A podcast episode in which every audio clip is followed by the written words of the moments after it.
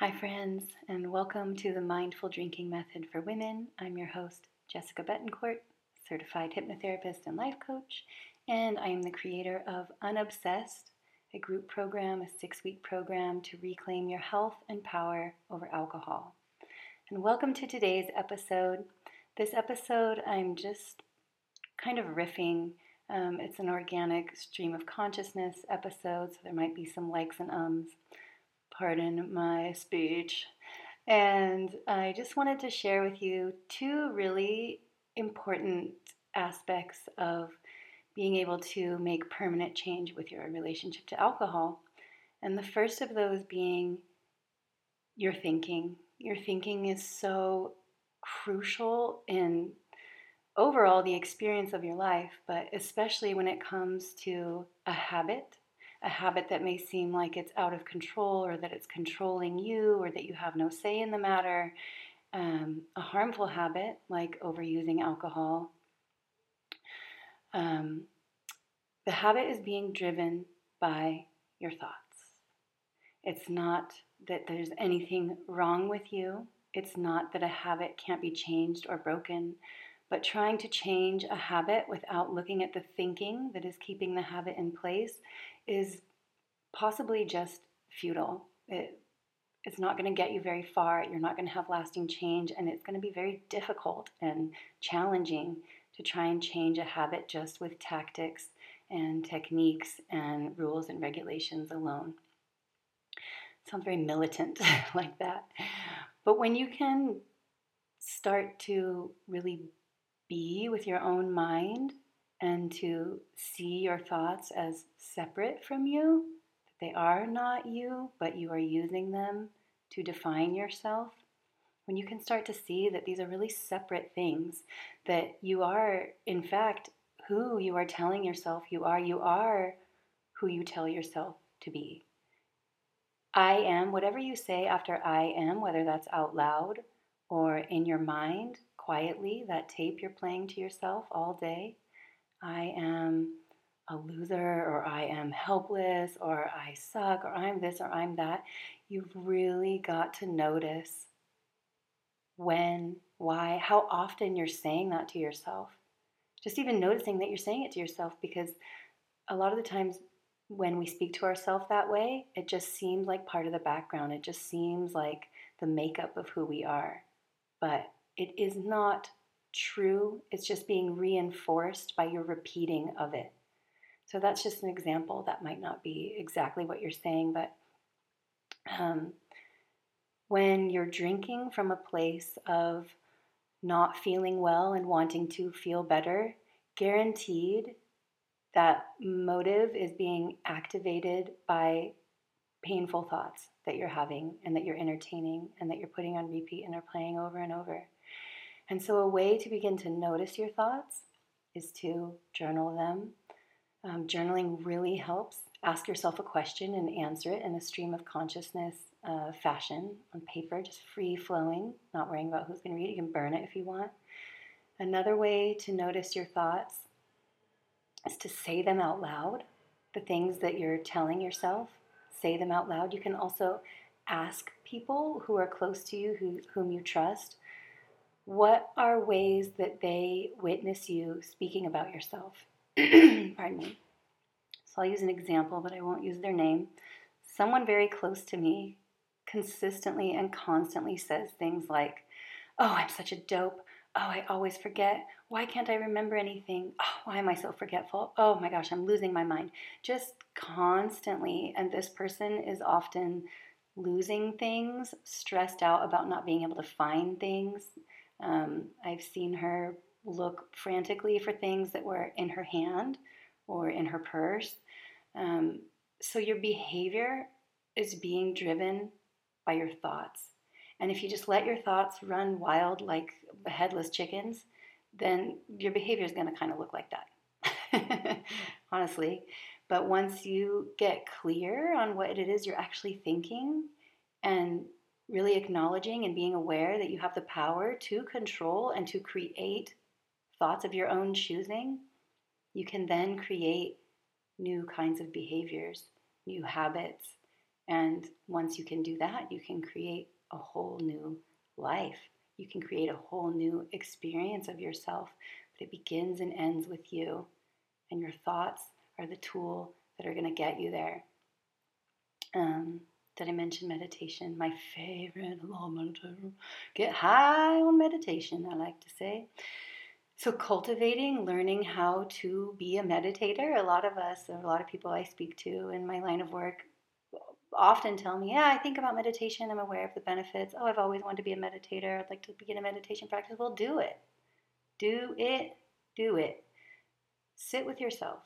Sit in the morning. Sit with your mind and begin to just really see like how fast it's going for most of us. And the key here is to just breathe, be in your body, slow your thoughts down. Slow it all down. We're just going a mile a minute all the time in this world. It's like it's so overwhelming and so stressful.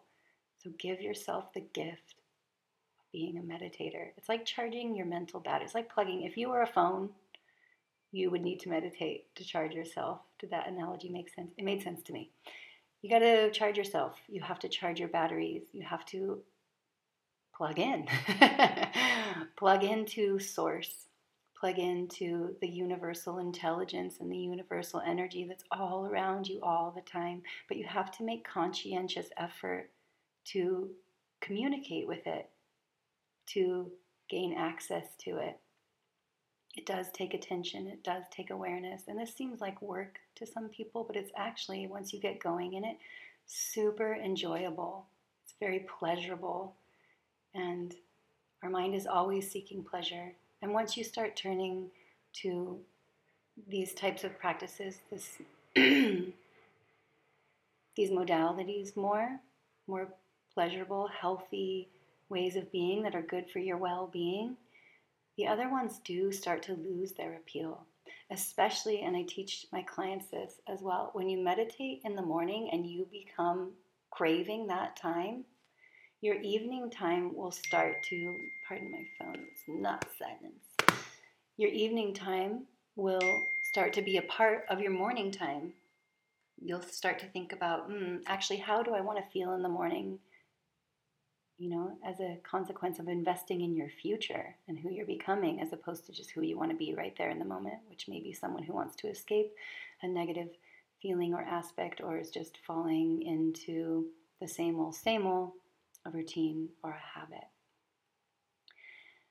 So, that is the first cornerstone that I work with people on is changing your thoughts, noticing your thoughts, realizing that you have the power to change them and you can change them. Here's a great way to look at all thoughts, um, in my opinion.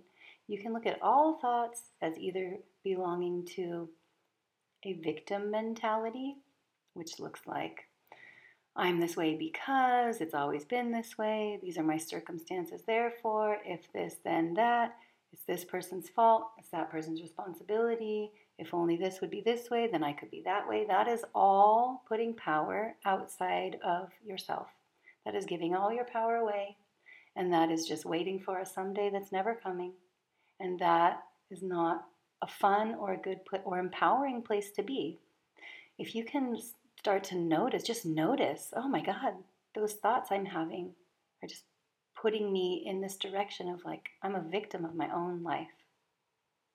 But when you take responsibility for your life and you start to use your thoughts as creative, as a creator's mentality, creating your life with your thoughts, with filling your thoughts with possibility, feeling, filling your thoughts with high vibrational thoughts, using thoughts that are solution oriented, thoughts that are based in your well being and the greater good, those are powerful thoughts.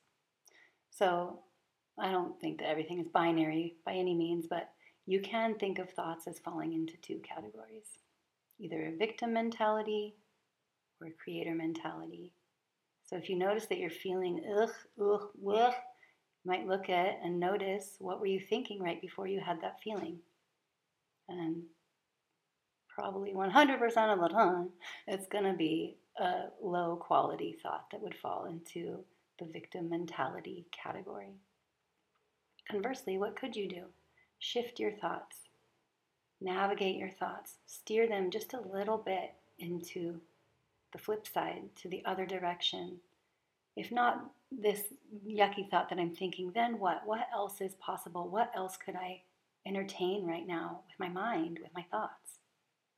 What type of thoughts would make me feel good right now?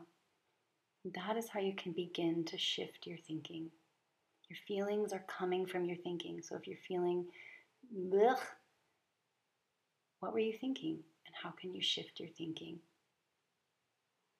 Not to say that we don't experience negative emotion, which is the whole purpose in and of its own, but in just in your daily life, in the common thoughts, especially right when you wake up, those thoughts, that first hour of your day is so potent for setting the tone for you, the trajectory of your entire day.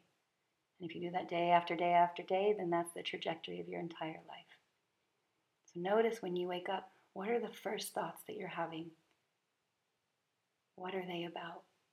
And how can you shift your thinking into creating possibility, into creating excitement, and to giving yourself high vibrational quality thoughts?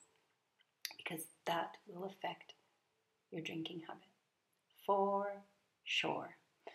And the second cornerstone that I'd like to mention today is that building a connection with yourself with your internal landscape, with your soul, with your spirit. Getting curious. If you don't have a spiritual practice, really getting curious about what that might look like for you. If you do have a spiritual practice, leaning more into that. Because when we have habits that are self harming, because we're not in full acceptance of ourselves. There's like a part of us that we don't like, that we want it to go away, or it's like that part of us that just doesn't mind that we're hurting ourselves. That part needs your attention too, and that part needs your compassion and your love and your understanding for why that part of you even exists. It's not to like cut it off and make it go away, it's to be whole, seeking wholeness and seeking self love. And a path to that is through spirituality and I'm really non denominational. I don't prescribe any one thing for anybody, of course. Personality, uh, pardon me, spirituality is such a personal journey. It's such a wonderful trip to be on. And you can, if getting high or drinking is like you want to trip out, trip out on some spirituality because you can get to so many different levels of ecstasy within a spiritual practice. It's way more fun. It's so much more enlivening and eye opening. I mean, I know I did psychedelics for a long time for that reason. I also felt like I was drinking for that reason, or just like trying to get some other to some other place, to get a head change, right? To get a buzz, to get into an altered state. And you can do all of that naturally with your brain and your body. So exploring the spiritual modalities of how to connect with yourself and how to open your eyes even wider will naturally wean away the desire for alcohol, which alcohol is a very low vibration. And I say this, I mean, not to be hypocritical, I still drink a little bit here and there, but my desire for it is just waning and waning and weaning and weaning, and the same can happen for you. And it will happen for you. And it does happen to tons of people every day.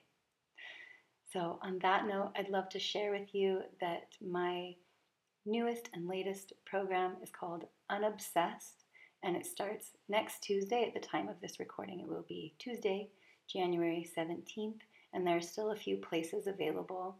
If you're feeling ready to implement change and take action and be in a, in a community of other women who are also doing the same, um, in a fully non judgmental and accepting way, we will be working on these two cornerstones that I've mentioned to you today. We will be working on noticing and adjusting and up leveling our thinking.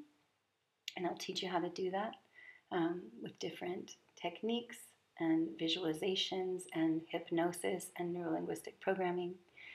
And we will also be delving into cultivating a personal spiritual practice and what that might look like for you.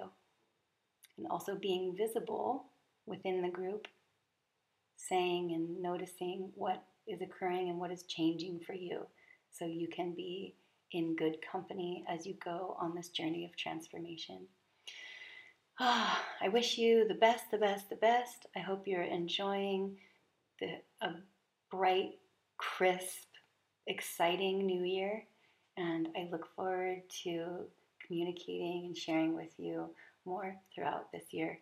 And um, I'd love to connect with you. If you want to hang out with me, I'm on Instagram, blessedvida.hypnotherapy. And you can also look in the show notes. If you'd like to book a consultation with me and join the group program that starts on Tuesday, I'd love to hear from you. And that link is in the show notes as well. Sending love to you all. Have an amazing, beautiful day. And remember to be nice to yourself. Be kind to you.